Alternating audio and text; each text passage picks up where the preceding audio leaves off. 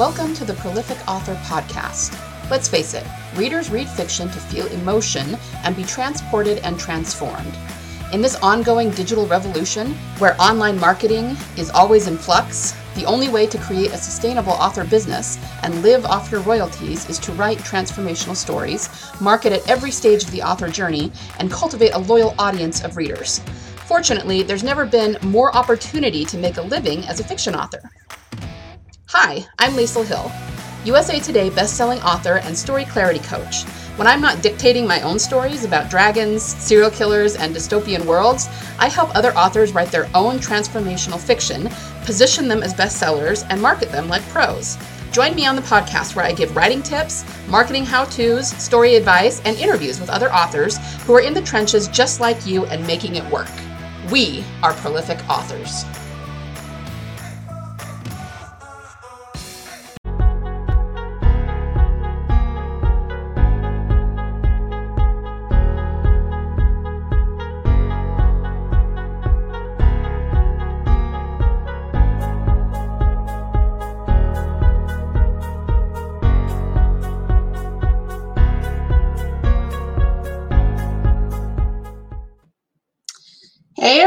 Welcome back to the workshop. I hope everyone's having a great day and that you had fun yesterday. I hope you all um, were able to sit down with a calendar and figure out your daily writing habit. Um, let's see, today's Tuesday, and we're going to get started here in just a minute. I'm going to give it just another 20 or 30 seconds for people to trickle on in. Let's see who we got. Like I said, we are on day two of the workshop. We are going to talk about um, how to write transformational stories today. And it's one of my favorite things to talk about and geek out about. So I'm super excited. All right, let's um, take care of a little bit of just orders of business that we need to talk about. I did mention these yesterday, but I'm probably going to mention them every day for various people. Um, if you're commenting in the comment box, which I hope you will a lot, it helps if you give StreamYard permission to show your name. That's something that will be in the post that you're actually watching right now. It'll just have a little thing you can click on that says give permission. And that's just so that I can see your name. Otherwise, I just see something that says Facebook user, and I don't know who is making the comment. Um, you don't have to, it's totally optional, but just know that if I'm uh, calling you a person or something rather than by your name, it's because I can't see your name. Um, also, as I said yesterday, when StreamYard shows me the comments, I all I usually can't tell whether you're talking to me or talking to someone else. So if you are answering someone else's comment, um, that's just going to show up as a comment for me that you're, you know, maybe making toward me or on the video. So just going to warn you about that in, you know, upfront. If you ask someone else a question and I answer it, that's why, because I can't tell the difference. And I would rather answer someone's question than, and, and be wrong that they weren't actually talking to me than, um, have someone not get their question answered. Okay. So just, just a heads up, just an FYI. And um, finally, there was one other thing I wanted to talk about. Oh, um, Facebook does this weird thing. I did look in the group yesterday and it a lot of times will show the post that's supposed to hold the live video as blank. I don't know why it does that, but there tend to be two of them. So if for any reason you can't find the live video, just go ahead and scroll down and you should be able to see it. Usually the live stream pops up at the very top of the group, but if for any reason it doesn't for you, just scroll down or look at it and you should be able to find it. Okay. So um, the next thing we are going to do is I told you that there would be a random gift card drawing. We just literally put names in a hat and uh, did a drawing from the people who answered and were um, doing the homework and you know putting comments in and all of that. And the winner is um, let's see drum drum roll please, Sarah Ellis Peeman or Pyman. I'm sorry, I'm not sure how to say your last name, but you are the winner of the gift card. So um, do me a favor and uh, email me here. I will put my email on the screen real fast.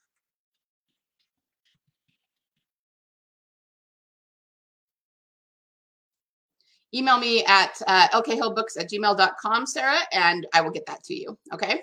So congratulations on winning the gift card. All right. So next thing, um, can everybody hear me okay? Can somebody put in the chat whether technically we're doing all right? I think we are, but I'm already getting a few comments here. But just let me know if I can hear you or not. And know that there is about a 10 second delay. So it takes a little bit, a few seconds for your comments to show up. All right. I think with that, we are going to get started for today. All right. So welcome to day two, where we're going to learn to write transformational stories in order to keep your readers coming back to you again and again and again. Even though I always start the workshop out talking about how to get your writing done, because that is for you personally. And, you know, if you're not getting the words down, then most of the rest of it doesn't matter. Even so, writing really amazing, connecting, emotional, transformational stories is going to be the bedrock of your business. If you can't do that, then you're going to have a really hard time making things work for you. So that is what we're going to talk about today. And let's dive in. Oops, too far. Okay.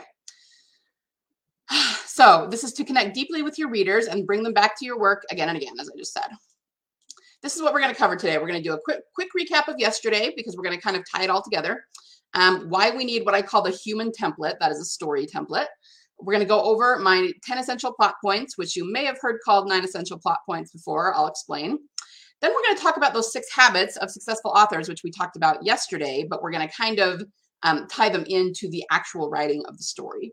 And then we're going to talk about plotting versus pantsing, or you might call it outlining versus discovery. Okay, so let's get going.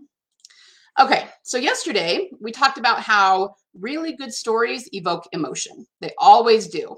They create greater kindness, greater empathy, and they actually preserve humanity through vicarious experience and emotional connection. Now, those are a lot of really big words, which this is like the one audience that probably doesn't have a problem with that. But the point is that readers live vicariously through the characters, they connect with them emotionally, and learning, practicing to, to, connect emotionally with other people's emotions is what makes us more compassionate, more humane, more empathetic, all of that. And so this is the this is the real true value of stories. I mean, of course, there's other values as well. There's entertainment, there's um adrenaline, which is an emotion as well. But people really crave escapism. And they it's important to understand that they crave it on a subconscious level. So this is something that most of your audience isn't even aware of. Not really. Okay. They just know that they love stories, that they love watching TV or reading books or um, listening to awesome music that has a message. Okay. We crave those stories because we need the hope and the transcendence that the stories bring us. We need to see other people overcoming and solving problems and solving mysteries and, and finding romance and all of these things because you know, when we're in our own problems in life, it's difficult. And stories really help us through those. They help us feel better. They help us know that there's hope for us because this character managed to, you know, be victorious. Um, so without stories, we are not emotionally or psychologically healthy. We actually do need them for our mental health. So we went through all of that yesterday. If you need more details on that or want more details on that, scroll down and watch yesterday's video because we went into a lot more detail. Um, the other thing that we talked about that's important for understanding how to write a great story is that humans really need three things for happiness. Or rather, there were studies done that showed that people who were genuinely happy and satisfied with their lives had all of these things. Okay. So we need to feel alive, we need to feel connected, and we need to have meaningful pursuits. So, what does that all mean? Um, we can give our readers two out of three of those things. We can help them feel alive through the emotion that we evoke in our stories. We can also help them feel connected to these characters and also to each other because people talk about stories. They share stories with, you know, the other people in their lives. They, um, you know, get online and get into fandoms and, and, you know, just kind of geek out about what they loved about the story, all of that. And so we can really give them the feeling of being alive and the connection.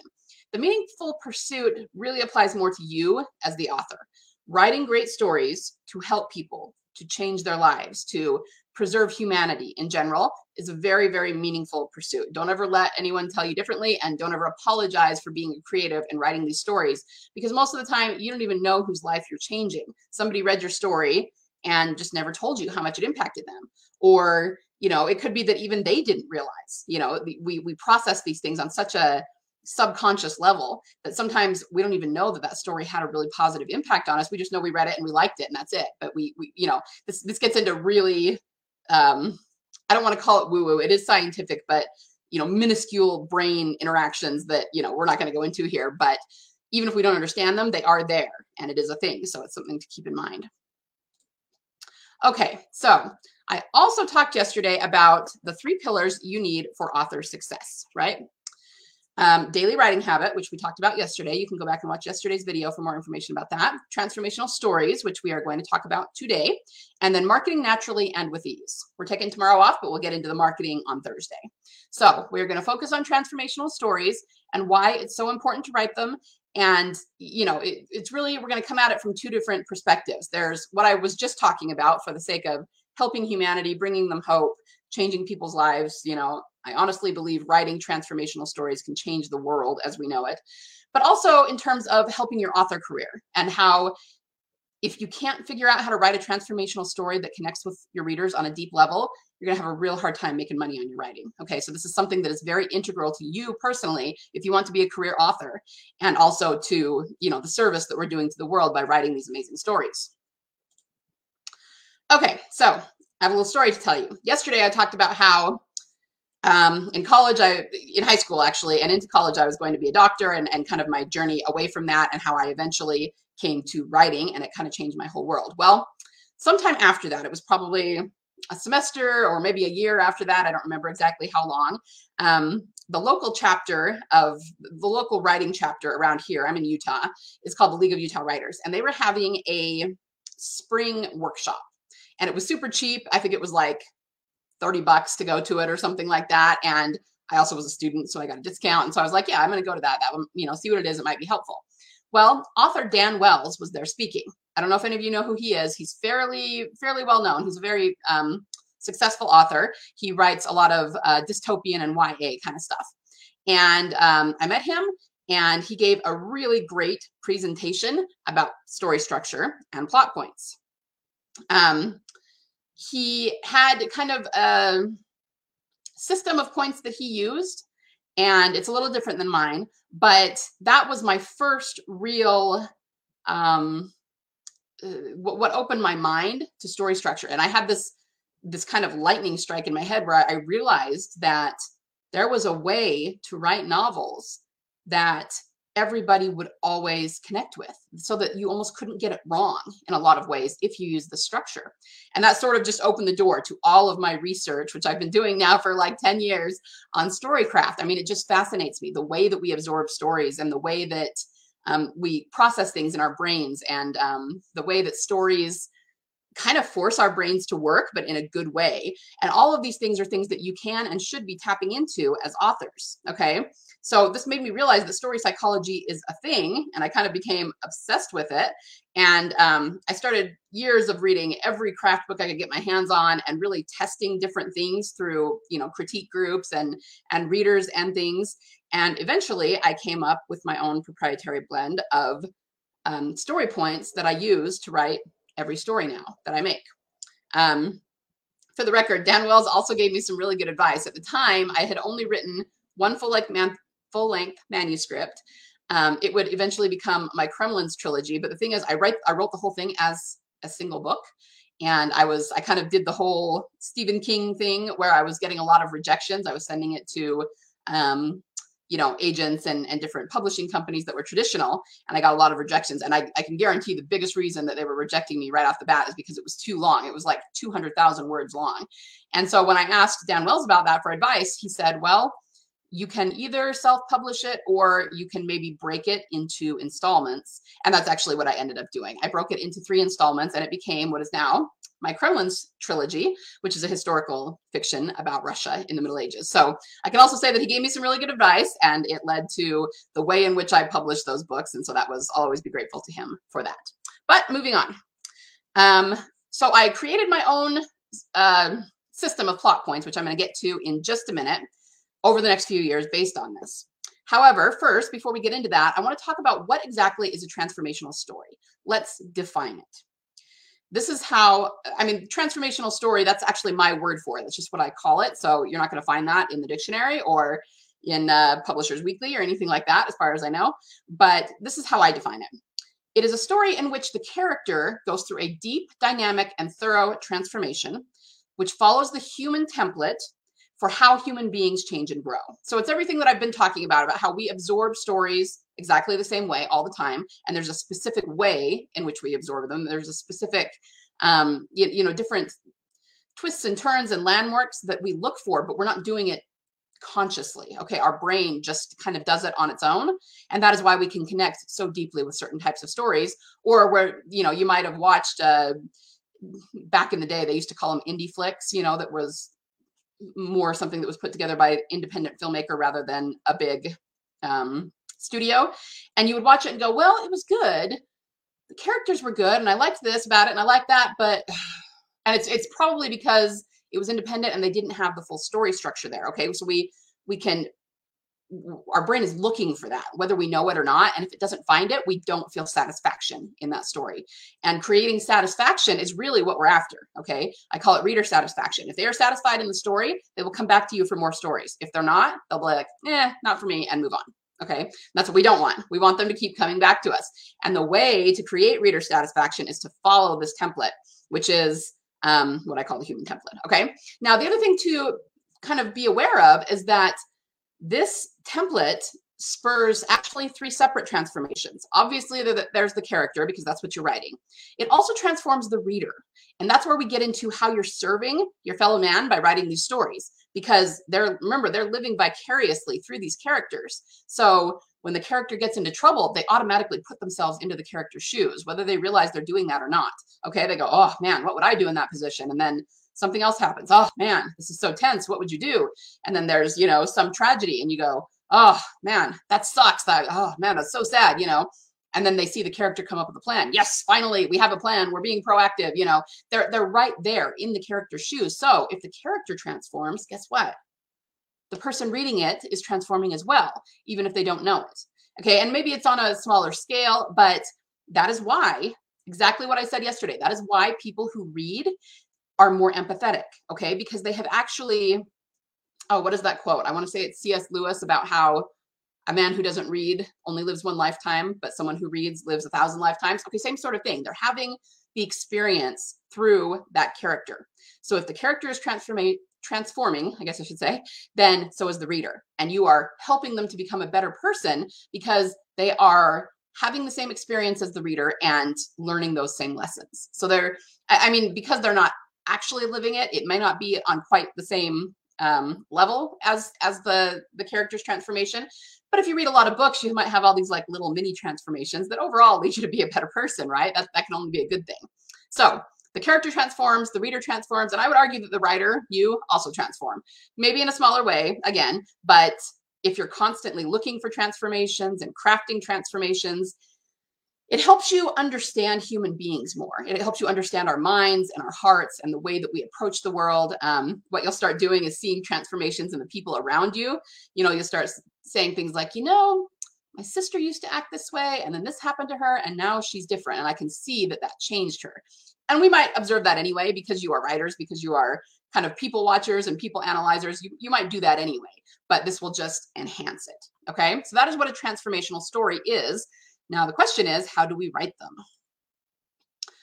Um, well first it's important to know why we need templates. Now this is something that i do get a lot of pushback for um, especially from pantsers people or discovery writers. Not everybody likes the term pantser.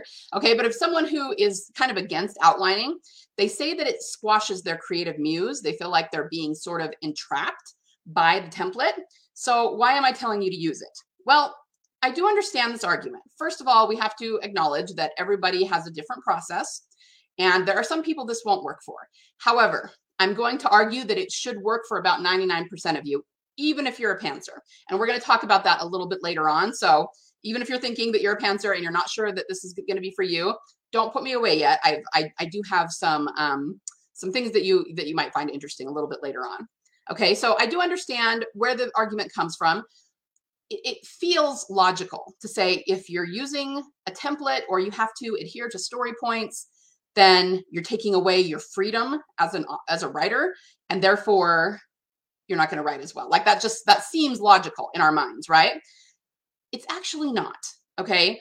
It's truly not because let me tell you a story to, to kind of illustrate why. So, years ago, when I was first getting into writing, I met another woman at, um, it was at a, at a writer's meeting of some kind, and we kind of hit it off. We became friends, and I found out that she already had several books published on Amazon. Now, this would have been probably 2012. I mean, when, when Amazon was a brand new thing and people could just kind of pop a book up there, even if it was terribly written, even if it had a terrible cover and, and make money and get downloads, right?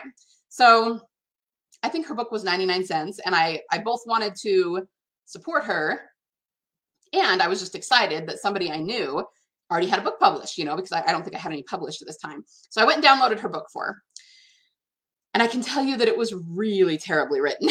I mean, I loved her to death, but um, the story had no focus. Okay. It was literally just the character going from one thing to another thing to another thing to another thing. And you couldn't figure out what the point of the story was. I remember that it was a fantasy and she just kept dropping all these different fantasy elements on us without any cohesion, without any kind of um, summing up or, you know, explaining why they were there in the story. It was just so scattered. And I don't think I even finished it. I really wanted to, and I tried to push through it, but it was giving me a headache trying to read the story because it was just that bad. Okay. Having certain rules or certain guidelines that we adhere to actually helps us to be more creative. Okay. You have to understand that. For one thing, genre is a really good example of this. If we were just writing any old thing all the time, you know, with a with a serial killer here and a vampire here and a romance there. Author, I mean, uh, readers don't know what to do with that. Okay, they want a specific type of story. They're looking for, I would argue, a specific type of transformation. Okay, so if you don't adhere to the genre, you're not going to appeal to any reader at all. Whereas the genre gives you guidelines to what your reader is looking for. And if you stay within those guidelines, you will have a built in audience for your book. I would also argue that if you could just write any old thing, you had nothing to adhere to, you could just kind of meander through your story and do whatever, that's easier in a lot of ways to because you can write whatever you want. You're not worried about you know tropes or um, being really specific about anything okay? It's actually harder to stay within a certain set of criteria such as genre but still make an awesome story that is um, totally original and grips your reader. Okay. So because it's harder to do that, it actually makes you more creative. It makes you more of a problem solver than you otherwise would have been. So that is why templates are important. I do understand that some people feel like um, maybe they can't write at first this way. They have to figure out their story first. And again, we're gonna we're gonna address that when we talk about plotting and pantsing. But here's the thing: if you keep meandering through your stories, you risk your readers never fully connecting with them. Not not on the level that you want, okay? Which means you'll never have any super fans. So what's the solution? You need to adhere to a template that readers will always 100% of the time automatically connect with. And understand, I have several of these templates, okay? It's not just one thing. It's one general flow that encompasses encompasses several different templates you can use. Okay, so there's still a lot of wiggle room within that. There is still a lot of room for pantsing. I, I pants a lot of my books, and I'll again I'll talk about that in a minute. Okay, so um, this really goes back to serving your readers. Okay, which is more important, sticking to you being free to write whatever you want, or serving your readers by writing a story that will actually change them. And if you want them to change and go through the transformation, you have to keep them engaged in the story. If they're putting it down, chapter two, they're obviously not going to get through to the end and they're not going to have the transformation. Okay. So part of this is not just about the transformation, it's about keeping them engaged and keeping them pulling through the story and wanting that transformation. I mean, if you do it right, they're practically salivating for it by the time you get to the climactic moment. Okay. That's what we're talking about here. And that's why we need templates. Okay, so we are going to go over the 10 essential plot points. Now, let me give you um, a, a, couple of uh, little caveats here. First of all, like I said, um, I, I teach many levels of this in the academy. Some of them have way fewer than 10 plot points. Um, and, and some of it is stuff that you probably will have heard of before because it's very commonly taught in the author space. Some of them have more than 10 plot points because they're more detailed than this, so you can fill in more of your story. But this is the one that I commonly teach, and you know I've taught it on my podcast before, um, and it's one that you know you can kind of find. However, I used to call them the nine plot points, and I have kind of added a plot point, and I'm going to tell you where that is. It's really that um, the call to adventure here and the escalation used to all be one plot point. And I eventually, over the years, started separating them. So it's really not any different to have nine rather or to have 10 rather than nine. It just means that I'm there was one plot point that I'm now writing is two. That's all. But if you go back to um, previous episodes of my podcast, or I'm actually going to give you a PDF of these, it does say nine. So you'll just have to keep that in mind. In fact, maybe I will do that now so that you don't have to take as many notes. Um, you can get a download a PDF of this uh, these plot points. It's at uh, bit.ly forward slash 10 plot points, and you can just download that. It's a, it's a PDF, but it will say nine, just FYI. Okay, so um, I'll leave that up there for a bit for anybody who wants to uh, copy it down. The 10 plot points are these the world before, the intro of conflict, the call to adventure, the escalation or first escalation. You can do one or more, turning point. Um, we, we're going to go through all of these, don't worry, but let's get through all 10. And then escalation number two or more, the climax, the uber despair, the aha, and the resolution. Okay. So let's go through what each of these are.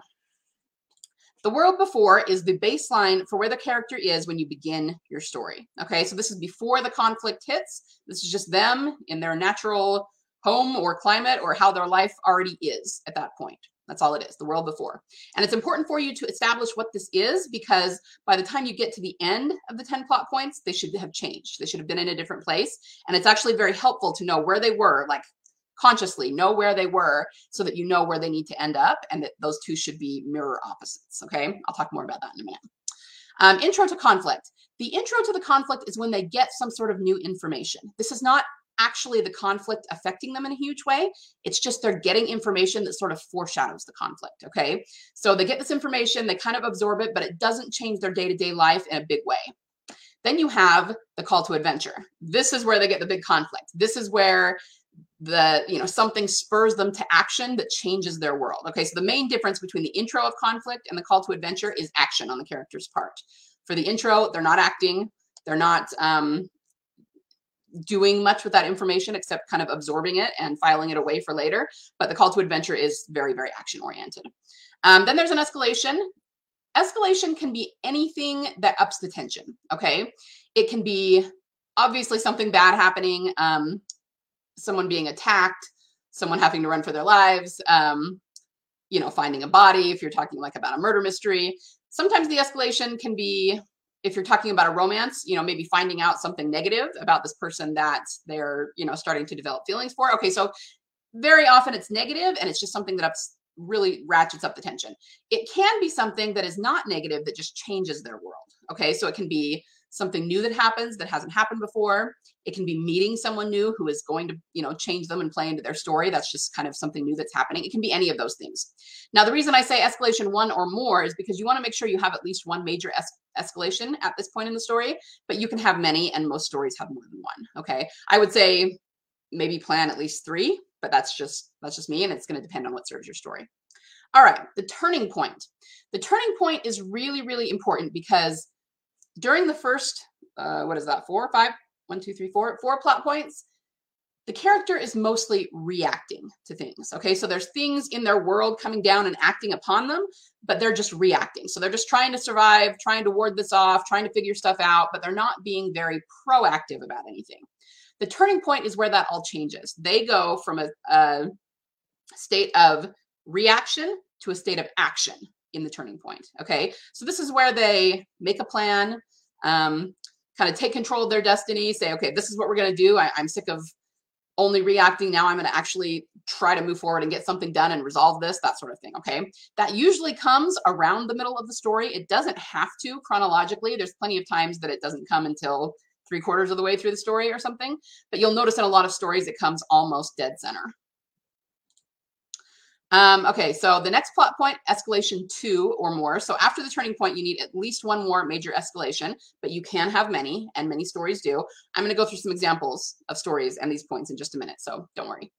Um, the escalation, the second one, in my opinion, should be a lot bigger than the first one. Okay, so you have escalations here, escalation one, in the first part of the story where they're still reacting, and that's all well and good, but the second escalation should be bigger. It should really rock the character's world in some way. This is where a lot of times you get um, people dying, you get tragedy, loss of a mentor, um, losing major battles, losing something they need to gain victory in the end, things like that.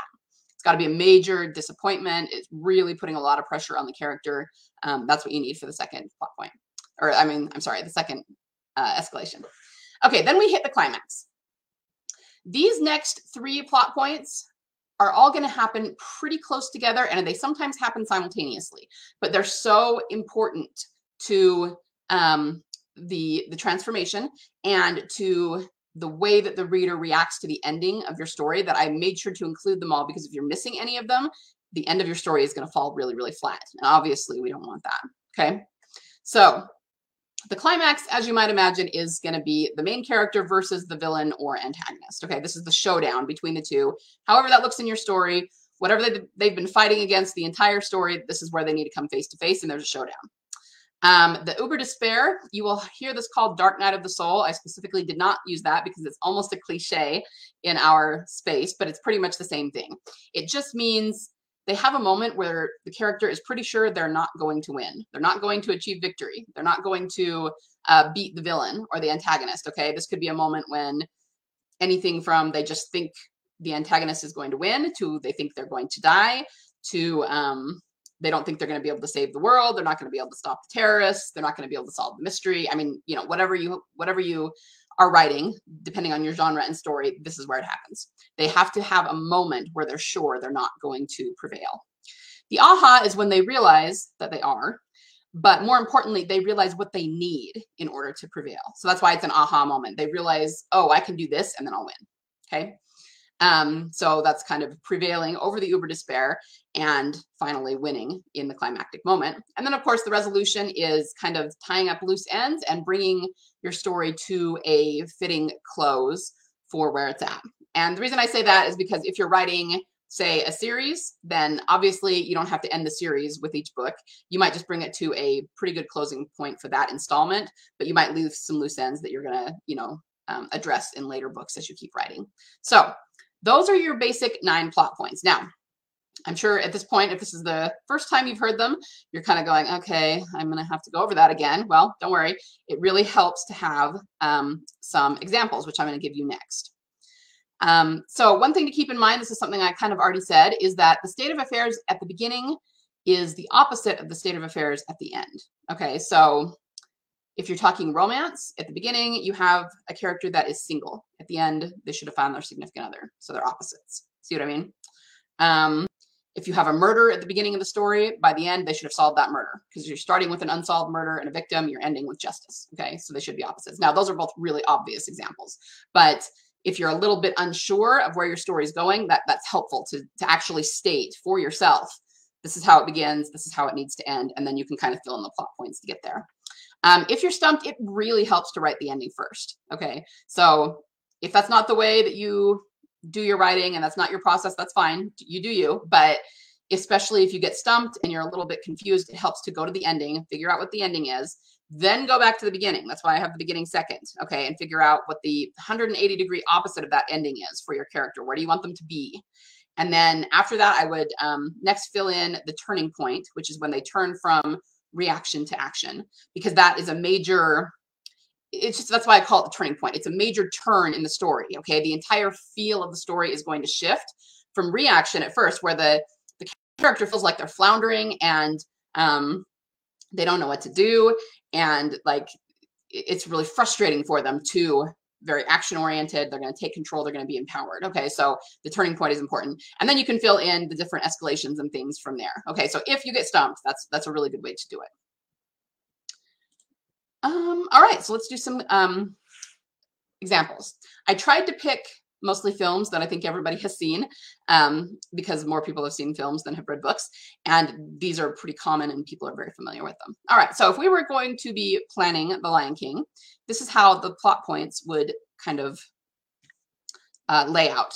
And keep in mind that I've seen people do plot points where I've disagreed with what their like second escalation was. I was like, nah, that's not the second escalation, you know, this is over here. And that's perfectly fine because there's more than one escalation, especially. You can kind of see it different ways, and that's totally fine. But as long as there's some sort of escalation there, you know, something to fulfill the plot point, it can be so, somewhat fluid and you don't have to be too picky about it. Okay. So, their world before um, is that Simba, Simba is happy in his kingdom. He's going to be king. He's Prince. He's going along. He's happy. The intro of the conflict really is when we learn that Scar wants the throne. Okay, Scar has probably wanted the throne for a long time, and that doesn't really change anything from an action standpoint. We just know that he does, and that's kind of a signal to the audience of, you know, a, a forthcoming conflict. It's almost like a foreshadowing. So you could, you know, do one of those like old timey stage directions, like ominous music signaling trouble ahead. You know, that's kind of what the intro is. Um, the real call to action is when Mufasa is killed because that changes everything. It changes Simba's world and he runs away and actually goes to a new place. Now we have um, a lot of stuff that happens in the interim, but the real escalation that really ratchets things up in the story is when Nala shows up, which is years later, because that makes him, she kind of holds him accountable for what happened and starts kind of pressuring him to go back. The real turning point is when Simba actually decides to go home and confront Scar. Now, I'm not sure of the timestamp in this, but I think in The Lion King that this happens more than halfway through um, the film. I, am not positive about that, so don't quote me on it. But it just there, there's a lot of things that happen first, and then the battle at the end is a little bit shorter. Okay, but you can see why that's different. He goes from saying, um, "I can't control this. There's nothing I can do about it. This is just life," and then he suddenly decides that he's going to go back and do something about it. So that's a, a change from reaction to action. Um, the second escalation, I just wrote the war or the war begins, the war is fought. There's a lot of little escalations in this. Um, everybody he fights, everything that happens, you know, when Scar realizes he's there, you could come up with a lot of them. So I just kind of lumped them all together in the war for this particular example. The climax, of course, is when Simba actually fights with Scar. Okay, that was the that was the um good versus evil that was set up, set up from the very beginning. And so that is where the climactic moment would be. We have an uber despair where um, Simba gets kind of pushed off the side of a cliff and it looks like he's going to die. Scar is going to kill him exactly like he did Mufasa. So that's the uber despair. You can see that there's a moment when it looks like they're not going to win and Scar is going to win again. Um, but the aha is when Simba learns from Scar that Scar killed his father. And that gives him sort of an anger that gives him strength and he's able to overcome Scar at that point and then they that helps them win the war. And so the resolution is that Scar and the hyenas are defeated, and Simba takes his rightful place as king.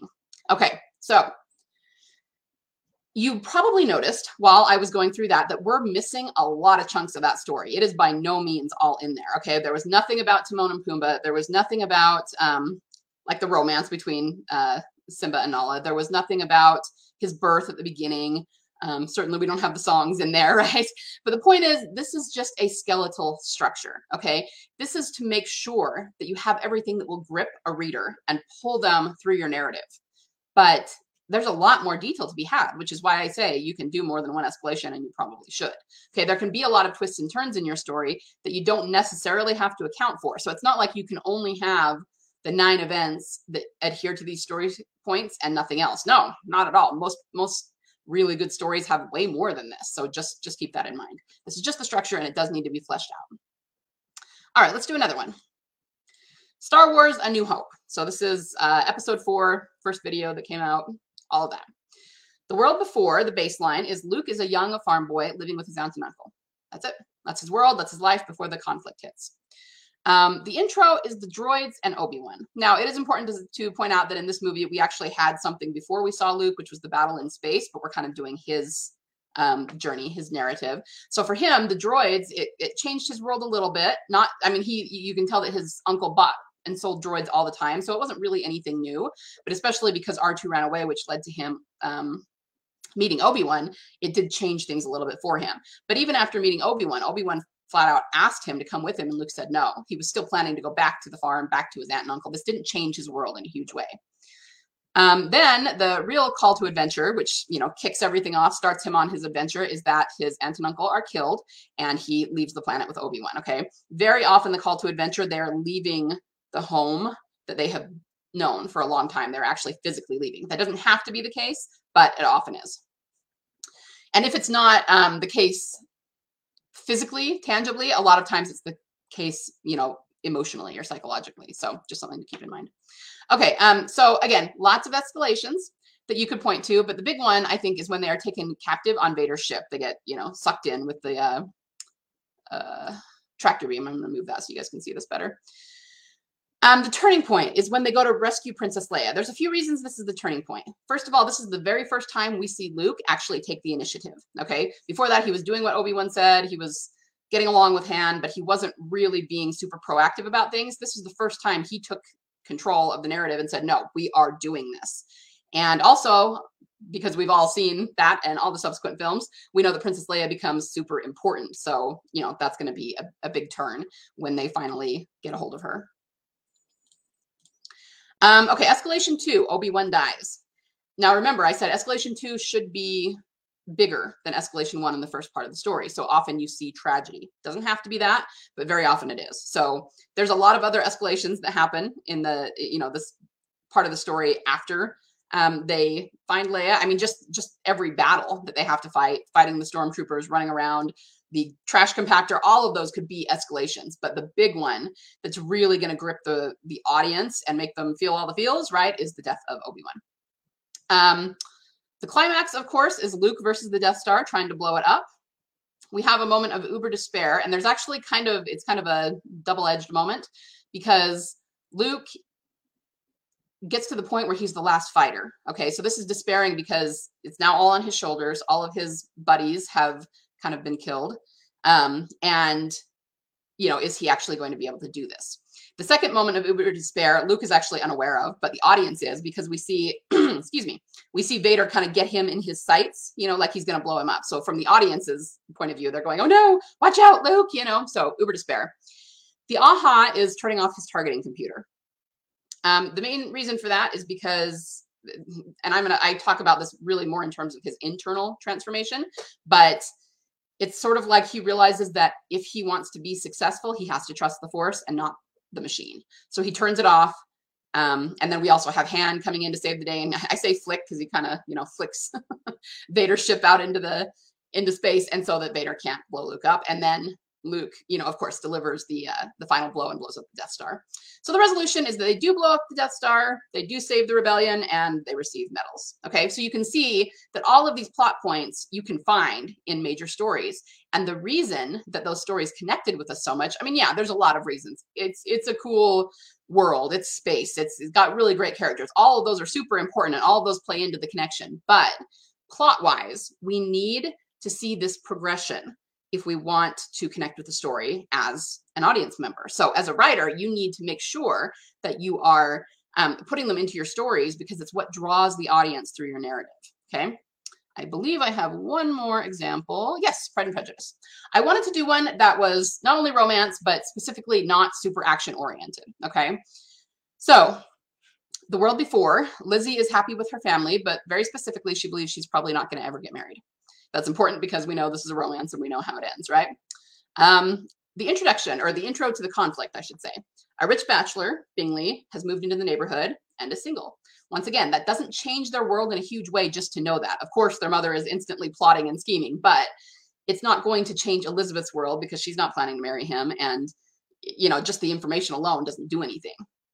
Um, the real CTA is when they find out that he's throwing a ball and they go to the ball. That changes Elizabeth's world because that's where she meets Darcy. Okay, so you can see how that would be a call to adventure. Now, of course, she instantly hates him, but it still, he's suddenly on her radar. Okay, he's part of her world and thus kicks off the adventure that will lead to the romance. So that's why that's the CTA. For the escalation, um, I didn't state just one, but I put Lizzie finds many reasons to hate Darcy.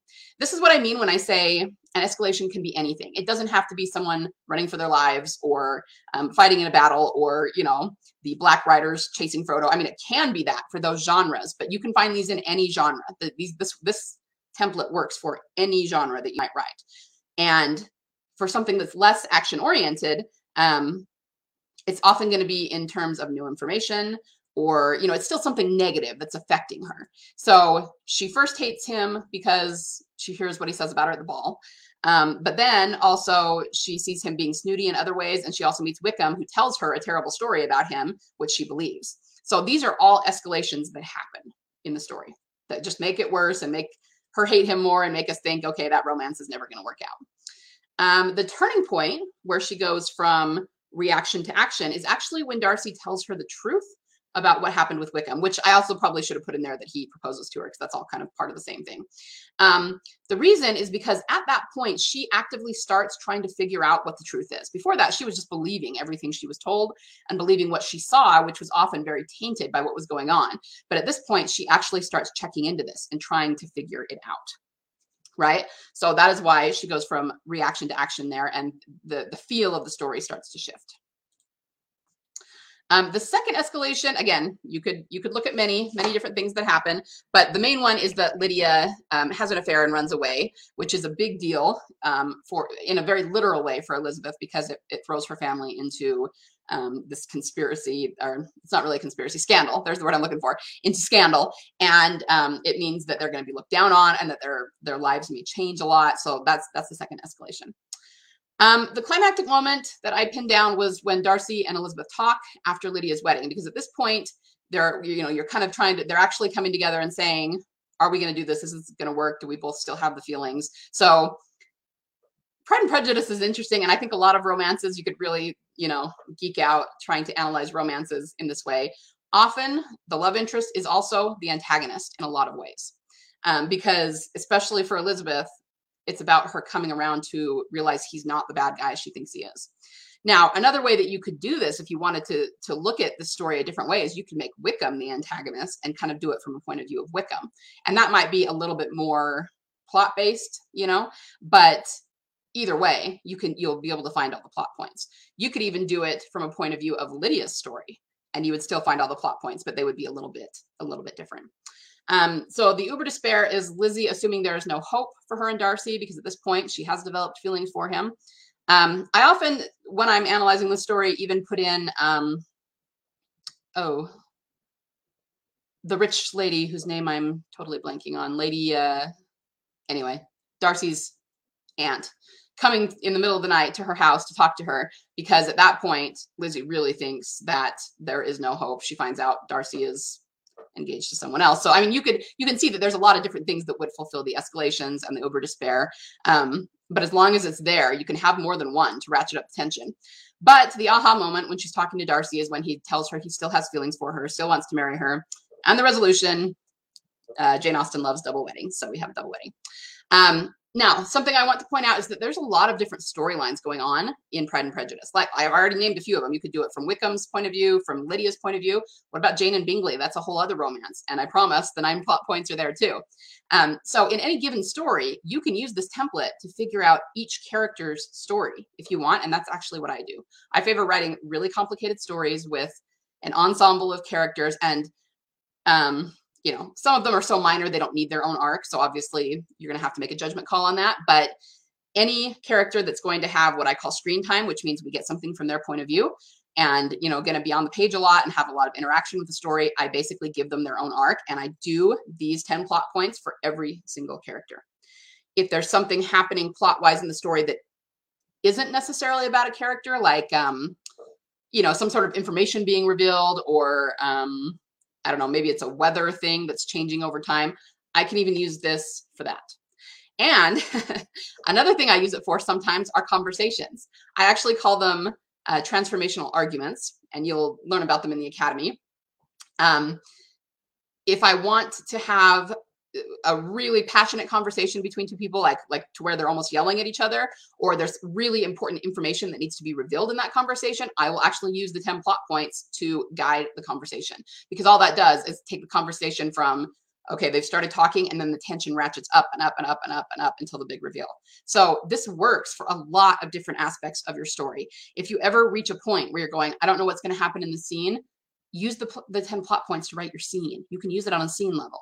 If you're like, this has to be an important conversation, I want it to be really changing and encompassing for the characters, use the 10 plot points to write that conversation. Okay.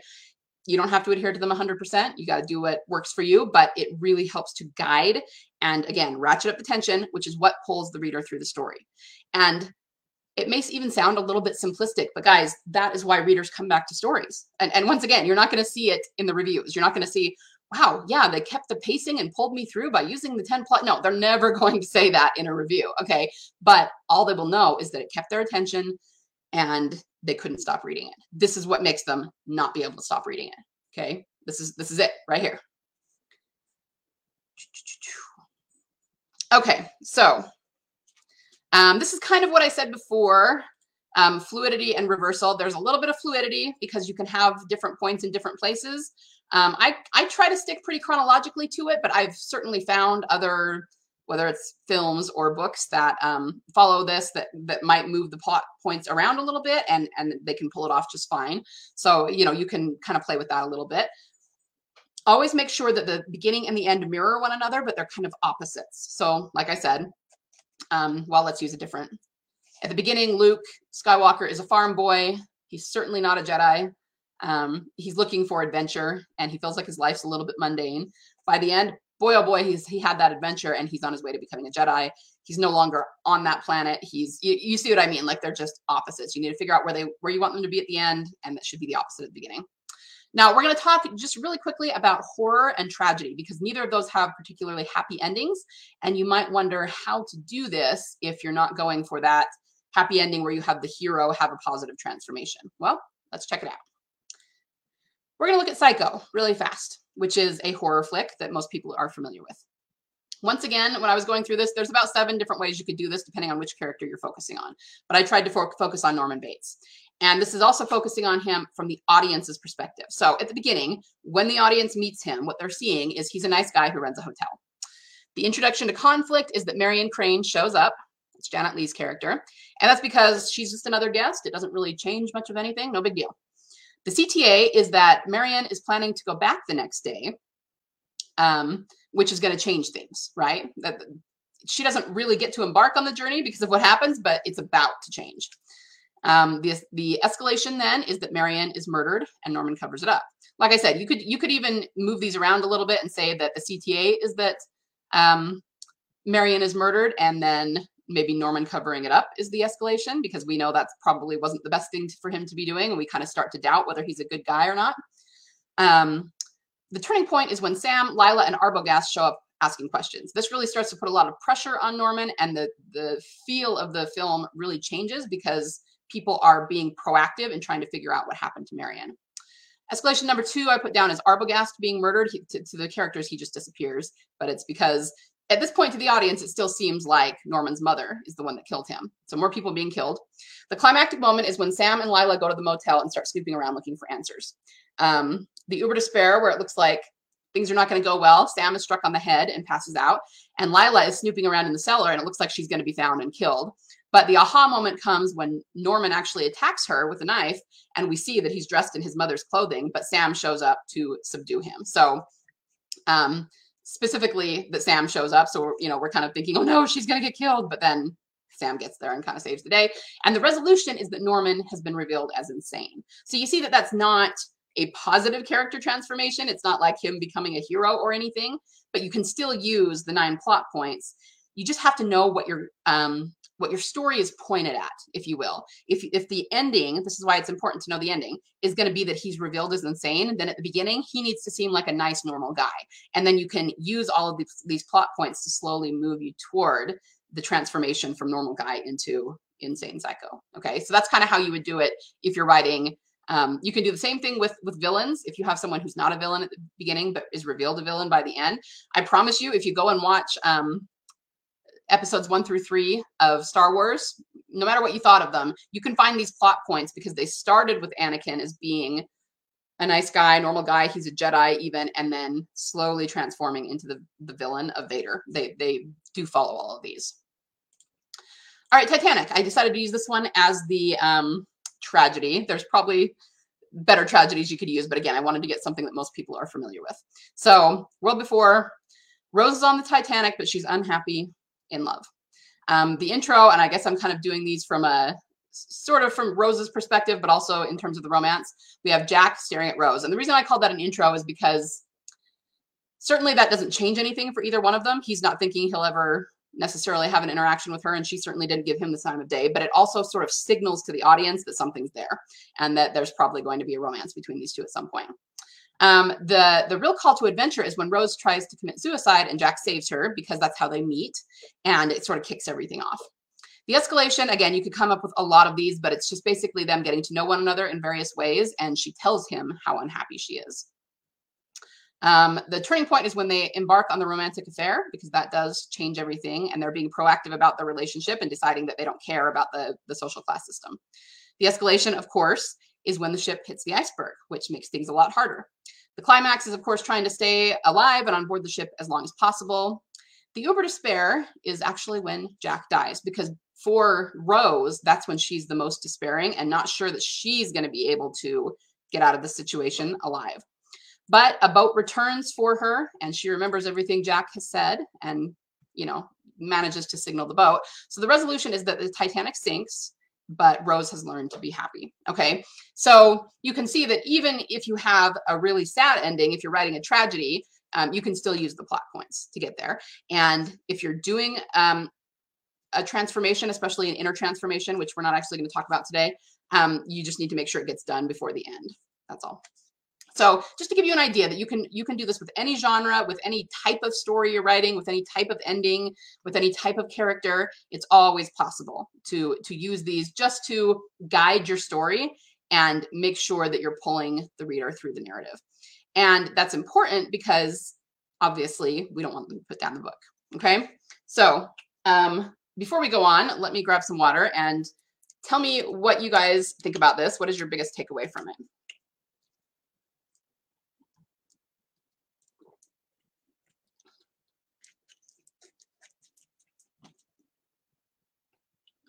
Um, let's see.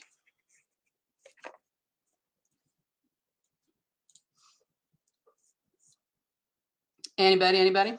We don't have as many people on today as we had yesterday.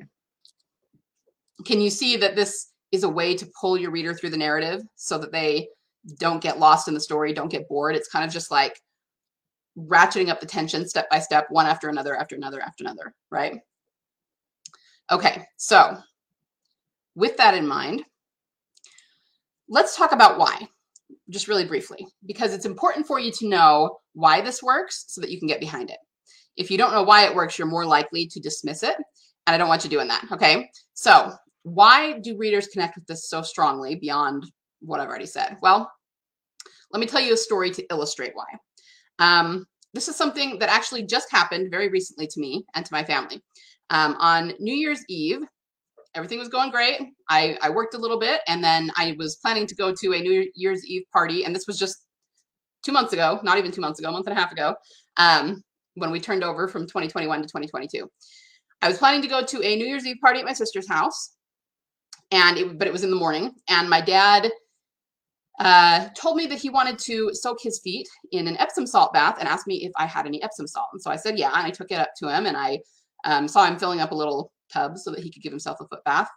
Um, then I came back down to work. And then um, I guess I should explain that I live in the basement apartment of my dad's house. That's why I can do that. Um, he he and my stepmom live upstairs, and I live in the basement. So um, then I got a text from my stepmom. She was just upstairs and said, "Your dad has burned his feet really badly, and I might have to take him to the doctor." And as it turned out, he has um, what's called neuropathy on his feet has for years. And what that means is it has to do with diabetes and he doesn't really feel his feet like at all. He doesn't feel sensations in his feet. And he's he's said that forever. Oh, I haven't felt my feet in years, you know, and it's just because of his neuropathy. Well, because of that, he didn't realize how hot the water was. And so he stuck his feet in it and didn't realize it was burning him. So then um, they decided to take him into his doctor. And uh, you know, like I said, it was actually good that he had neuropathy because he wasn't in pain, but they could just tell that his feet were burned. He had uh, skin that was coming off, and they knew he needed to be seen. So um, he went first to the doctor, and then they sent him to the ER, and then the ER sent him down to the uh, burn unit in Salt Lake, which is a little ways away. Um, and they knew that he was going to have to stay there. I mean, you know, because you could tell they were burns because of the way they were acting. Not only did it look red and everything, but they were oozing. And so they were going to have to keep him there and then do some surgeries to see, you know, how bad the burns were and um, what they could do to fix it. So they uh, went into the first surgery probably a week later and unfortunately, what we learned was that they were a lot worse than the doctors thought. He was burned almost all the way down to the bone. Originally, they had been planning to do some scaffolding, which just means building up the tissue again, you know, the stuff that had been burned away. But with it being that bad, they weren't sure that that would even work, that they would be able to do that.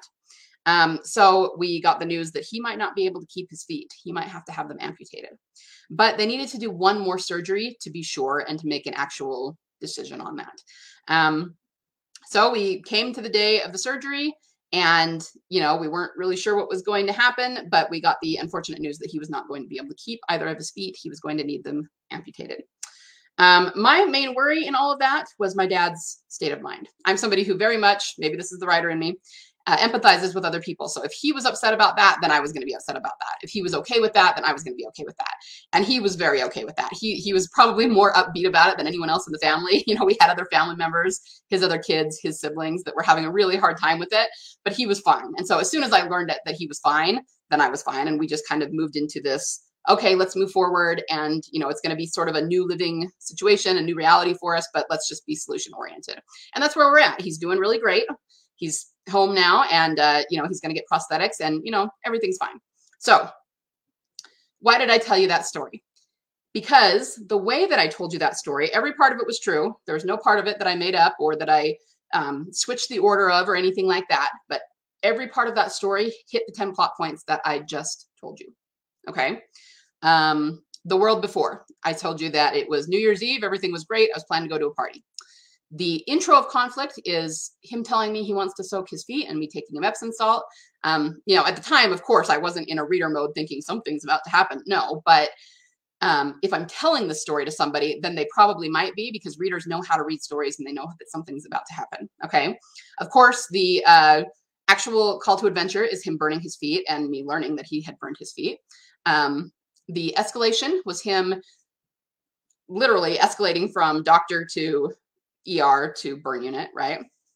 Um, the turning point was when they did the first surgery and realized that he was burned a lot worse than they thought. Because at that point, they were just sort of they were reacting in the sense that they were treating it and thinking that he would heal and it would be okay. And as soon as they realized that it was a lot worse than they thought, they kind of turned over into, okay, we might have to kind of have a different plan about this. Okay, we might have to be a little more proactive going forward in your treatment, even to the point of maybe cutting off your feet.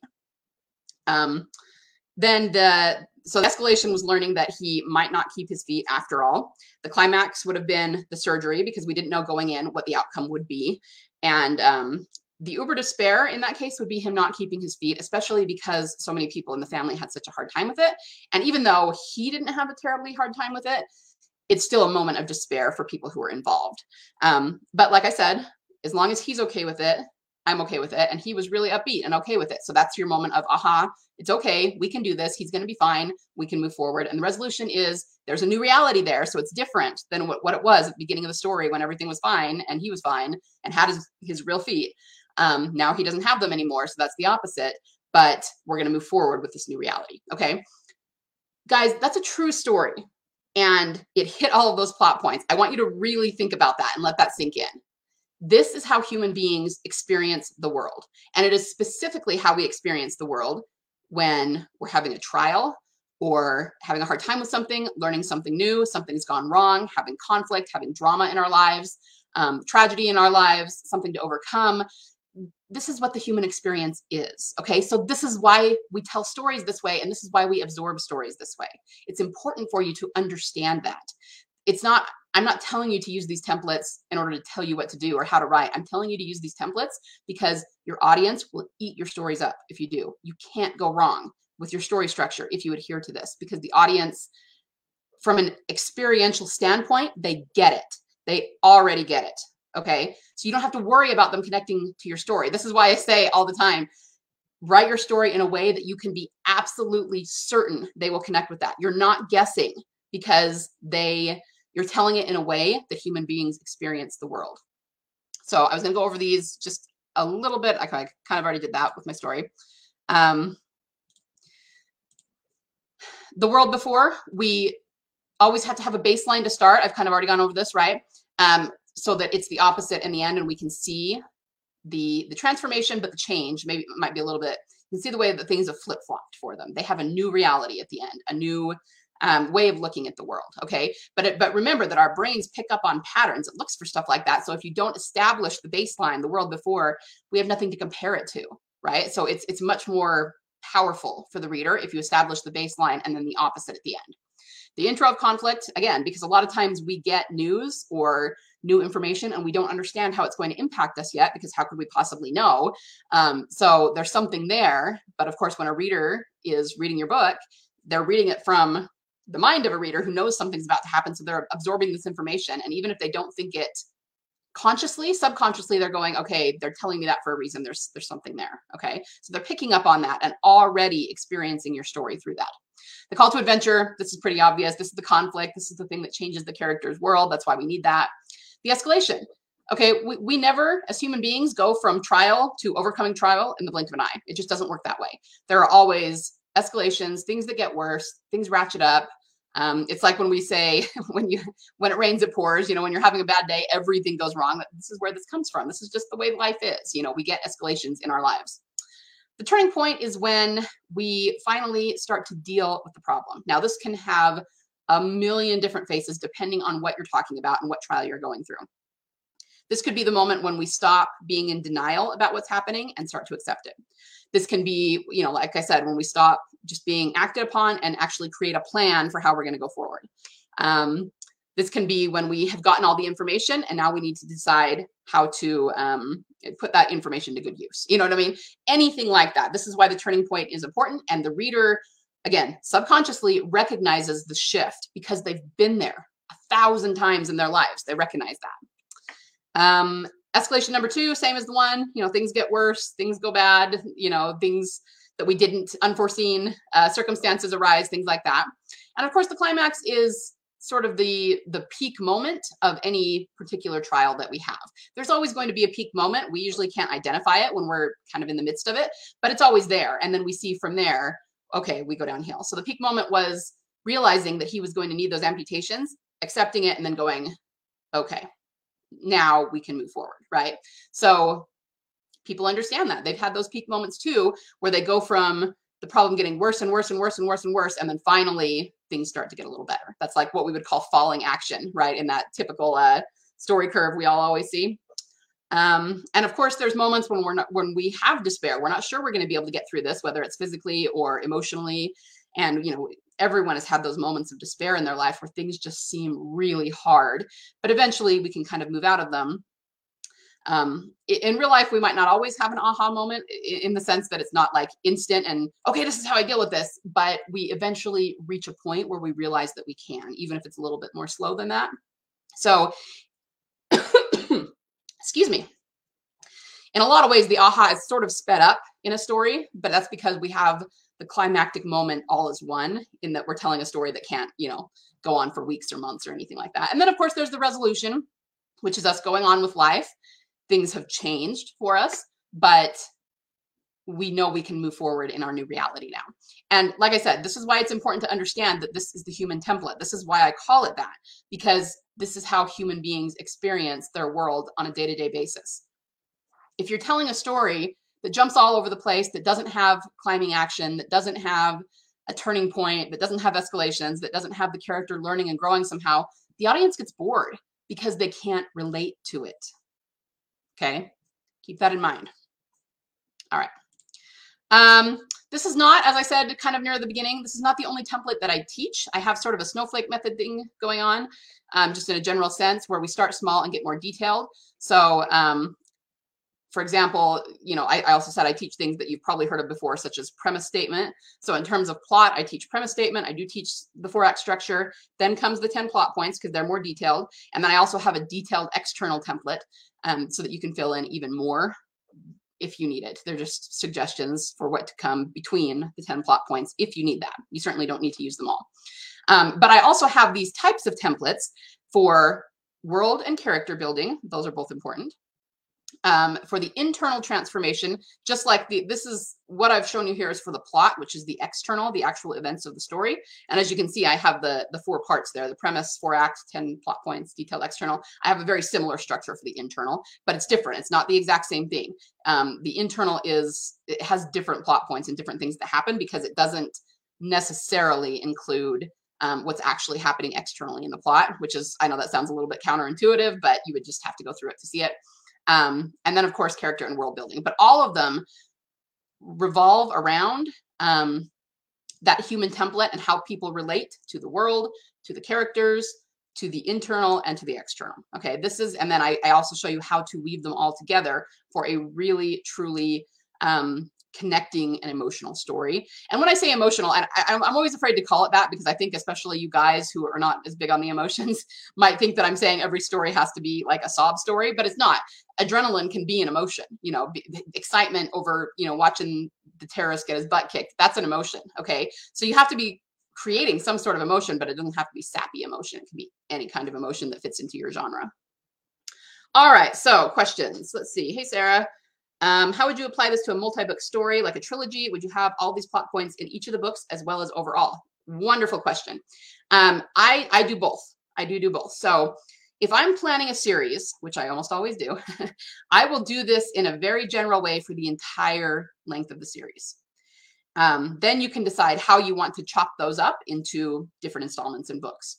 However, it's also important to do them for each individual book, each individual installment. So probably the best example of this is going to be Harry Potter.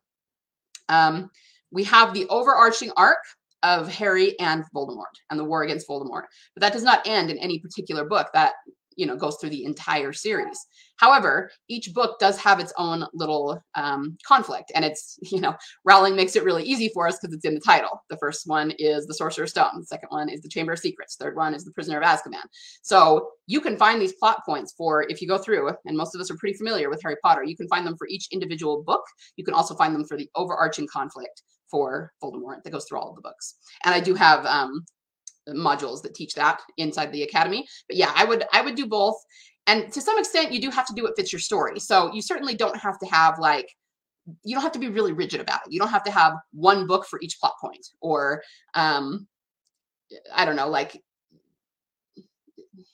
how would you do that the opposite way? Like have only one book for each plot point. You can have multiple books that would be contained in um so, so you know what? Let's go through it for Harry Potter so you can kind of see it. If you're talking about the entire series, we know that at the beginning, Harry is not a wizard. He doesn't know magic.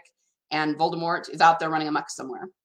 By the end, that will all have changed. Harry's a wizard and he's going to overcome Voldemort. Okay. Even if you just knew that about the beginning and ending of your series, um, you're, you're at least getting started and everything that you write in your book is going to point you toward that ending. Okay. This is, it's about the focus of your book a lot of times when I was talking before about your book meandering and going this way and that way, there's no focus there. You need to have these as a focus.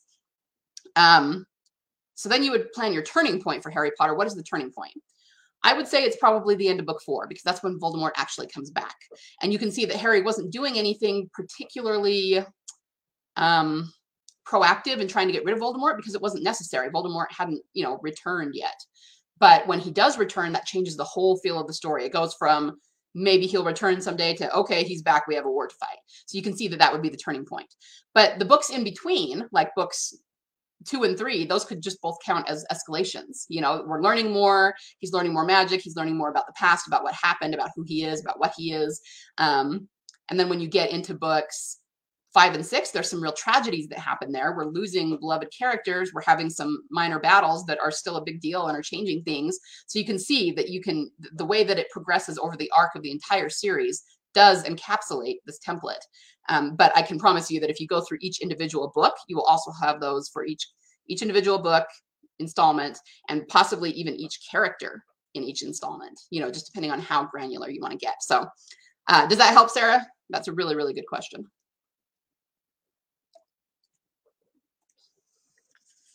Let's see.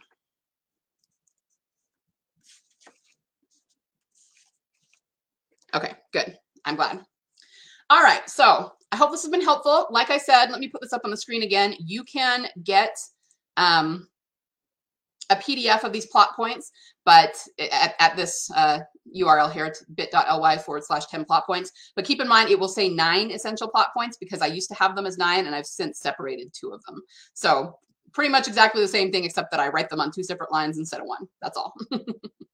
all right, so I'll leave that up for a minute and let's um, let's go back to these six habits. We're almost done here. We're gonna get ready to wrap up, but these six habits uh, that we talked about yesterday, and I just want to go through how they would apply to the actual writing of your book. Yesterday, I was applying them to your overall success as an author and an entrepreneur. Um, today, I'm going to apply them specifically to writing your book. Okay. So we have seeking clarity. You need to have clarity on who your characters are, on what their arc is. So the internal character arc and the external arc. Now, the, what I just went through with the 10 plot points is the external arc. Okay. You also have to have clarity on your world and on where the story is going. Um, all of that stuff that I've talked about. So if you want to be successful, you need clarity on these things in order to make a really cohesive story. And this is what I teach. I have all these different templates and processes that helps you go through and plan these things so that what comes out is just automatically an amazing story that people are going to connect with. Okay, number 2, purposely generate creative energy. Guys, this is this is one of the ways you do it. I mean, we talked yesterday about you know your body and making sure you're healthy so that you have clarity in your mind but also setting up your workspace and you know creating habits around when you write so that your brain kind of automatically clicks into writing mode. But for writing your story creating these things in advance is how you purposely generate creative energy okay? Because you already know what you're going to do. You already have the story in mind. I'll talk about in a minute how there's still plenty of room for pantsing doing this but this automatically creates that creative energy that you need to get your story written. Be comfortable with high stakes. The biggest thing here, um, there is what I talked about yesterday about, you know, not being indecisive, just picking something and writing toward it. So that's partly true here too, with getting it written, getting it, you know, planned out and everything. Um, but also make your characters stakes really high. And I didn't go into this too much, but um, you know, I, I'm all about epic stories. If you can come up well, let's put it this way. One problem that a lot of people have with using these kinds of templates is that they're afraid that you're going to end up writing to a cliche. What does that mean? It means that you look at the template and the first thing that comes to mind, you go, oh, yeah, that'll work. I'll do that. But the problem with that is that usually the first thing you come up with is not the best thing. Okay. I would encourage you to come up with 10 or 15 different ideas for each um, plot point and the one that is the most crazy one you can get away with and still adhere to your story, do that one. Okay. You want it to be epic. You want it to be, you know, when, when, readers say they want twists and turns, they don't necessarily mean that they want you to go off the rails and away from this template, but they do like things that surprise them. So find the most surprising way to fulfill the plot points, right? That's how you become comfortable with high stakes. And even, you know, you might find that if you, let's say early on, you're looking for an escalation and the craziest one you can come up with changes the trajectory of your story. Well, you know, if it's changing it so much that you don't want to use that, okay, that's that's up to you. You're the writer. But sometimes that can make your story better and it can take you in directions you never thought of. Okay, so brainstorming ideas for these templates can actually um, enhance your creativity and make your story way better than you originally planned for it to be. Okay, doesn't happen all the time, but it can happen. So just be comfortable with those high stakes. Don't be afraid of them. Um, you know, really let them play out and see where it takes you. And that's how you're gonna write even better stories than even you would have come up with originally. Um, put productive processes into play. These are the productive processes, guys. These will help you write your story so much more efficiently. You're going to get through it faster. But remember how I talked about how people think that if you write a story quickly, it means that it's low quality.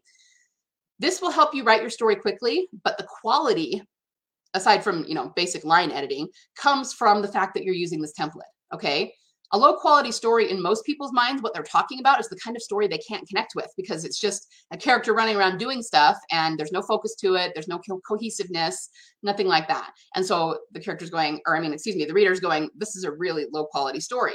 But this takes a story that you already have in mind. It makes it high quality so that you've hit every single point that will make it connect with the reader and make it high quality and streamlines it okay? So this is a productive process that's going to help you um, plan faster, write faster, and make your your business more predictable you know especially from a monetary standpoint. You'll have a better idea of how quickly you can get a book written.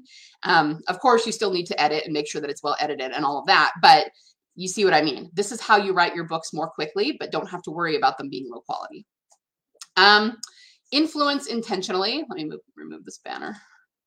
So same thing.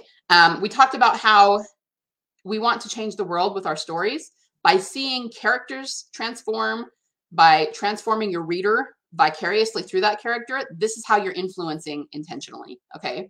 People like to see change. They like to see people overcoming, and you will influence them with that story if you put that in. If you don't put that in, your stories may still be good. They may still have good things to say about it. You know, I'm not saying that anyone who's not used this has never had any success. Yeah, they've had some, but you're not truly influencing them on an emotional level that will keep them coming back to your stories over and over and over again. Okay. Intentionally influencing is by using the human template to transform your reader. That's how you do that. And demonstrating courage just means um, same thing as before. Take action. Don't get hung up on writer's block. Don't get hung up on indecision. Just take action. Write your story, even if you're not positive that that it's the best it could be. You'll figure it out as you go, and that's actually where a lot of the pantsing comes in. Okay. So, any questions about that? Whew. Sorry, I have something that keeps falling over right here. All right. So finally, I keep promising that I will um, talk about plotting and pantsing. Okay, I already talked about this. Sorry, I should have changed the slide. This is how you write more high quality words in a shorter time by using these templates. Okay, plotting versus pantsing. So I don't know which of you, you know, why don't you guys tell me that in the comments? Who is a plotter and who is more of a pantser? Or are you a mix of the two? Lots of people do both.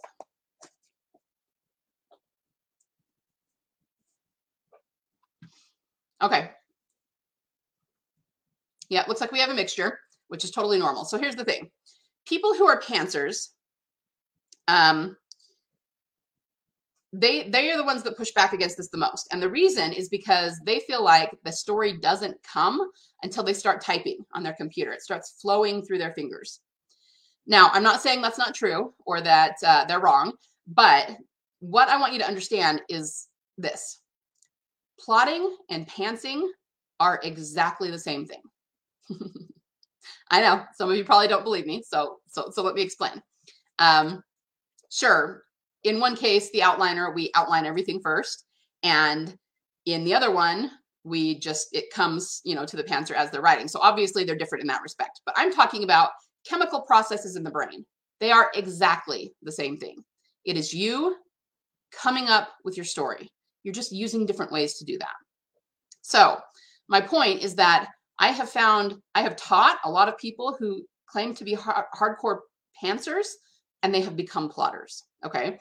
Um, it's really about relaxing your brain and letting your your muse come and for pantsers, the way they do that is through typing through their fingers. But I, inside the academy, I can teach you other ways to do that so that you can get the outline done first. Okay. So there are plenty of pantsers who become plotters, and it's just because they've never been taught the right way to plot before. Okay. It doesn't mean pantsy's wrong. And I have no problem with pantsers at all. If that is what you love and what you want to do, then I will support you in that. The problem is that it takes a lot longer. Okay. You're going to end up I hate to use the word waste, but there's going to be a lot of time and a lot of words that go by the wayside that aren't going to end up in your book. And to me, that because I'm a type A personality, that feels like waste. I know not everybody sees it that way, and that's fine. Um, so keep in mind that even if you're a pantser, I promise I can teach you to do this.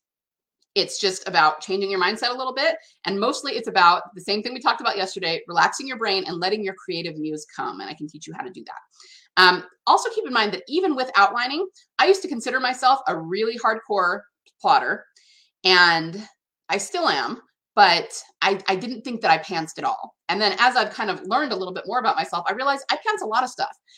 Unless you're going to write every single thing in your book in your outline, in which case that's not the outline, that's the book, you're pantsing a lot of it. Okay. You're pantsing um, how you're getting from point A to point B through the different plot points. You're pantsing the exact words you're using to describe each scene. You're pantsing conversations. Um, you, you know what I mean? All those kinds of things. And pantsing really ends up coming into it in a big way because for me, I don't plan, I don't outline for the most part my themes. Every once in a while, I'll have one that I know I want to get in there, but for the most part, my themes come to me in the writing. They come through inspiration, and that means they come through pantsing. When I'm just writing a scene, something will occur to me, and it'll be like a sort of a light bulb moment. I'll be like, ah, that's that's good. There's a theme for this book, you know, and I'll write it down and then I'll go back and reincorporate it in earlier chapters. Um, but the point is, we do a lot of pantsing, and so the whole which is better, pantsing or plotting, it's really kind of a ridiculous argument, guys, because everybody does both. It's a continuum of which one you do more. And then there's the fact that once again, like I said, it is the exact same process in the brain. All it is is letting your creativity flow so you can get your story down. Outliners do it with an outline, pantsers do it with keyboard. But I can teach you, if you're a pantser, to do it more quickly, whether it's, you know, with an outline or just in a general way that's more quickly. Um, the other thing is that um, there are some really famous pantsers out there. Uh, Stephen King is one of them. He never ever outlines. He never writes anything down. But, but if you were to go through any and all of Stephen King's books, I promise all of the plot points are there. Okay, I've done it before, not with all of his books, but with quite a few of them. Um, he does adhere to this outline. So my point is, even if you're a pantser rather than an outliner, you're still following this. Okay, because it's what makes a good story. In Stephen King's case, it's just that he keeps it in his head. He knows what makes a good story, and, and maybe it's even subconscious rather than conscious, but he just knows what needs to happen next, the kinds of twists and turns he needs to have in order to keep the reader being pulled through the story and hit that human template. Okay. So all I'm saying is that if you're a pantser thinking, well, I don't want to do this because it's too um, restrictive or whatever, um, all of the writers out there who are successful storytellers, even if they're pantsers, they still adhere to this outline. All I'm doing is giving it to you in a way that is um, conscious so that you're aware of it consciously. And like I said, if it's just a matter of the story doesn't really come to me unless I'm typing, I can help with that. Okay. If that's something that you want. But the, you know, you could be a pantser too who decides that no matter what, this is just the way I write. This is the way I love to write. And I'm going to do it this way. That's fine. If that's what you want to do, it's probably going to take you a lot longer to write your story first, but then you can also use the outlines as checks and balances to make sure you haven't missed anything, um, to make sure that, you know, there's not a part of your story that stalls out. And that's another thing to know too. If you are getting feedback on your story, you know, um, workshopping it with uh, critique partners or giving it to beta readers, and they tell you that a scene or a part of the story feels a little boring or lost their interest, don't take that as an insult. Go back to the template and realize you're probably missing a plot point. Okay, there's something there that didn't hold their attention, so you need to move more quickly through something, or you know, throw in an escalation somewhere. And using this, it's really easy to fix the problems in your story. Okay, so that's another thing that it's really great for. All right, so um, even if you're a pantser, I hope that this will uh, have at least some value to you because it really can make your stories better no matter what you use it for or how you approach it. Okay. All right. So any questions or comments about that? Oh, let's see. Sarah says, good point. My plotting involves bullet points for story and then I pants. Yes, very true. That's what I do too. I do fill out all of my outlines, but then after that, I start typing. And obviously, I'm not filling out every single detail of the story. So the rest of that is pantsed. Um, all right, so we are coming up on 90 minutes. We need to wrap up. So the homework for today, do the nine plot points for either a current work in progress or your favorite book or film and put it in the group. And the reason I say that is if you don't have a work in progress or you uh, don't feel comfortable sharing that in the group, just pick your favorite film and write out the, oh, I, I, guess I did call it nine, the nine or 10 plot points and put it in the group. And I would like you to read through what other people put in there um, because I want you to get really, really good at recognizing this for various stories. Okay. Like I said yesterday, I want you to become an expert in story psychology and how human beings absorb story. And you'll start to see it everywhere. And when you start to see it, that will start to influence your writing in a good way. It'll start to give you inspiration for your own stories. Okay. And um, there will be another gift card tomorrow for um, random drawing for whoever does the homework. Okay. Um, Sarah, I don't know if you were here, but you won today. So uh, go ahead and email me at lkhillbooks.com and I'll get that to you. There's my email. All right. If people don't have any other questions or comments, that is what I have for you today. Feel free to post any questions or comments you come up with in the group, either on this post or in another post, and I will try to get around to answering them and yeah, I hope that this helps you write. I hope you um, go back to whatever you're working on now, your work in progress, and just kind of check this out to see what points you have, what points you don't. And keep in mind, you may have a lot of them because you are already a writer and you naturally have some idea about what it takes to tell a story. You might find that you actually have a lot of these, and that's a good thing. That's just proof that you're a natural storyteller. Um, but if you don't, then you could incorporate them and make your story that much better. Okay. All right. Well, everyone have a wonderful day. And remember that we are off tomorrow, but um, I will see you on Thursday where we will talk about the third pillar of our author success, which is everybody's favorite topic, marketing. All right. Have a great, great day, guys. See you then. Me again. Before you go, if you found value in this episode, I would love it if you could leave me a review. Reviews are the best way to show your appreciation and help others find this podcast. Be sure to screenshot it, share it on your favorite social media network, and tag me at LK Hill Books. Remember, the world needs your stories. Only you can change someone's heart with your fire breathing dragons, your mind blowing mysteries, your epic romances, and your intense thrillers. So join the revolution and be a prolific author.